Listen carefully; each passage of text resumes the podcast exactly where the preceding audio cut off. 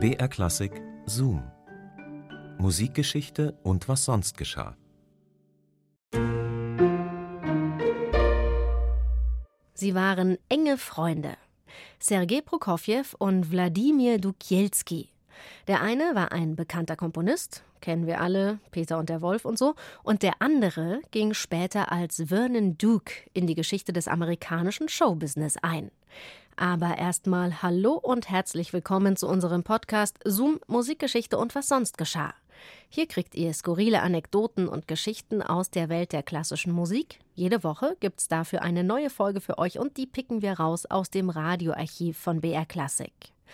Ich bin Christine und heute geht's um die Künstlerfreundschaft zwischen Sergei Prokofjew und Wladimir Dukielski. Sowohl Prokofjew als auch Dukielski haben Russland verlassen nach der Revolution 1917. Dukielski war ein bisschen jünger und wurde als Vernon Duke berühmt. Er hat nämlich ganz populäre Broadway-Musicals geschrieben.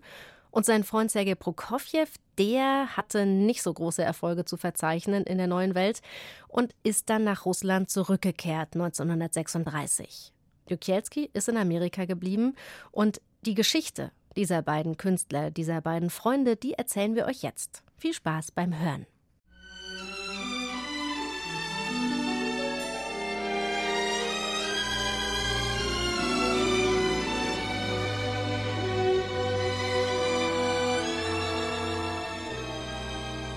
Autumn in New York.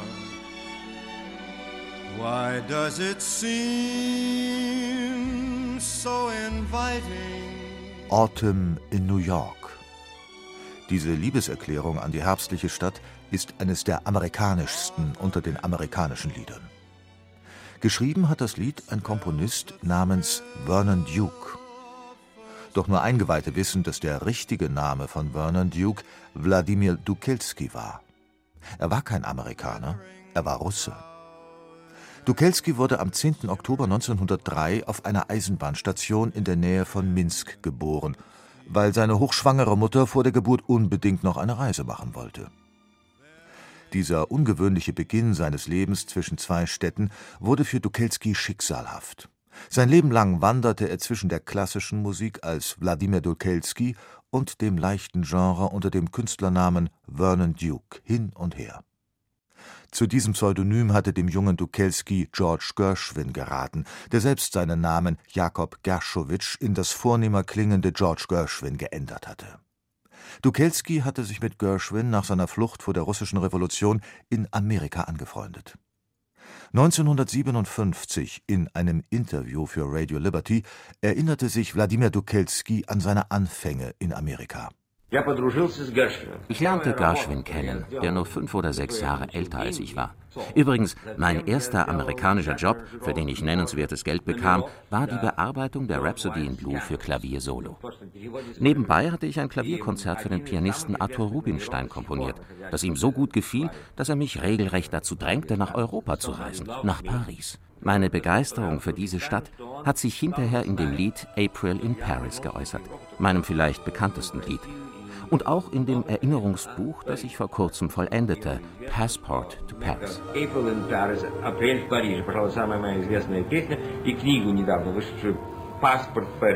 April in Paris, chestnuts in blossom. Paris wurde zu einem Meilenstein in Dukelskis Leben. Hier lernte er Sergei Prokofjew kennen und wurde für ihn so etwas wie ein jüngerer Musikbruder. Prokofjew kämpfte im Pariser Exil ums Überleben. Um seine vierköpfige Familie durchzubringen, musste er viele Konzerte geben und dafür sorgen, dass seine Werke regelmäßig aufgeführt wurden. Doch neben seinem Kampf um die eigene Anerkennung setzte sich Prokofjew auch entschieden für die Musik seines Freundes ein. Er überzeugte die Impresarios, Dukelskis Werke in ihr Konzertprogramm aufzunehmen. Aber Dukelski konnte von seiner ernsten Musik einfach nicht leben und musste sich deshalb mit Broadway-Songs über Wasser halten. Er war aber im leichten Genre ein anerkannter Maestro.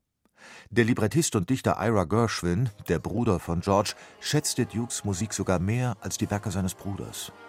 Die amerikanischen Kritiker nannten Vernon Duke eines der größten Musikgenies Amerikas. I've flown around the world in a plane.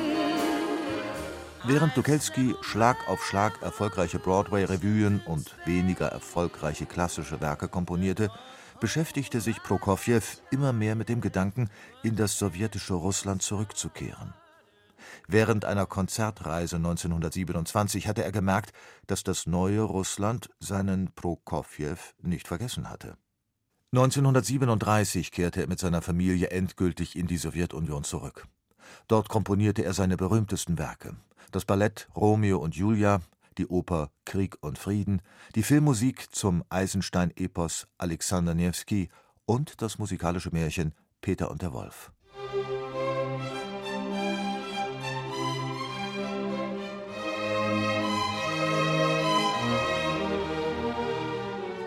(1938) trafen sich die Freunde noch einmal in New York. Beide ahnten, dass es ihr letztes Treffen sein würde. Dukelski erinnerte sich Kurz vor Prokofjews Ankunft kam von meinem Agenten in Hollywood ein Jobangebot für ihn. Eine der größten Produktionsfirmen Hollywoods würde Sergei für Filmmusik 2500 Dollar pro Woche zahlen, eine unglaubliche Summe. Prokofjew drehte das Angebot in den Händen, etwas blitzte in seinen Augen. Aber dann sagte er unzufrieden: Ein guter Köder, aber ich schlucke ihn nicht. Ich kehre zurück zu meiner Musik und zu meinen Kindern. 20 Jahre später, am 5. März 1953, erreichte Dukelski die Nachricht von Prokofjews Tod. Er starb fast zur gleichen Stunde wie Stalin. In ganz Moskau waren für sein Begräbnis keine Blumen aufzutreiben, weil die Menschen für Stalins Begräbnis die Blumengeschäfte leer gekauft hatten. Der Prokofjew-Biograf Wischnewetski zieht Bilanz. Ich denke, dass Prokofjew als Komponist durch seine Rückkehr in die Heimat zweifellos gewonnen hat. Er schuf seine besten Werke in der Sowjetunion in den 30er Jahren bis Anfang der 40er Jahre. Dukelski gewann im Sinne der Lebensqualität. In Amerika wurde er zum populären Komponisten und zu einem reichen Mann. Aber eins ist bemerkenswert. Am Ende seines Lebens komponiert er kaum Musik weder leichte noch ernste. Er schreibt Gedichte auf Russisch. Ich glaube, mit zunehmendem Alter suchte Dukelski nach einer innerlichen Balance in seiner russisch-amerikanischen Doppelexistenz. Wladimir Dukelski starb am 19. Januar 1969 in Santa Monica an Lungenkrebs. Er wollte immer ein erfolgreicher und ernsthafter Komponist sein. In Amerika ist ihm das unter dem Namen Vernon Duke zum Teil gelungen. In seiner Heimat Russland aber ist Wladimir Dukelski bis heute völlig unbekannt. It's autumn in New York. It's good to live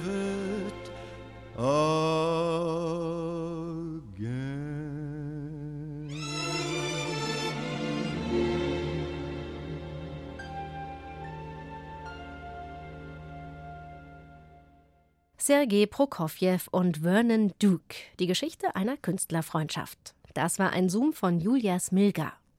Zoom, Musikgeschichte und was sonst geschah, gibt's immer samstags neu in der ARD-Audiothek und natürlich überall da, wo es Podcasts gibt. Und wenn euch der Podcast gefällt, dann lasst doch einfach ein Abo da. Und nächste Woche zoomen wir uns dann ins 17. Jahrhundert zu Agostino Stefani. Der hat mit seiner Festoper Heinrich der Löwe einen großen Erfolg damals gefeiert im neuen Opernhaus in Hannover. Enrico Leone, eine kurzweilige Oper, voller Dramatik und Witz. Heinrich der Löwe ist darin auf dem Kreuzzug und erlebt ein Abenteuer nach dem anderen. Daheim verzehrt sich seine Gemahlin Methilda nach ihm. Der Abend dieses 30. Januars gerät im hannoverschen Schloss zum Gesamtkunstwerk.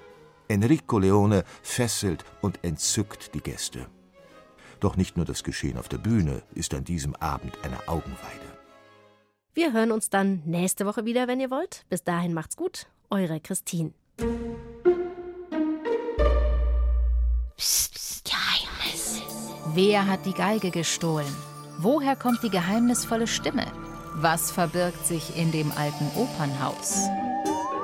Macht mit und löst unsere spannenden Rätsel und Kriminalfälle.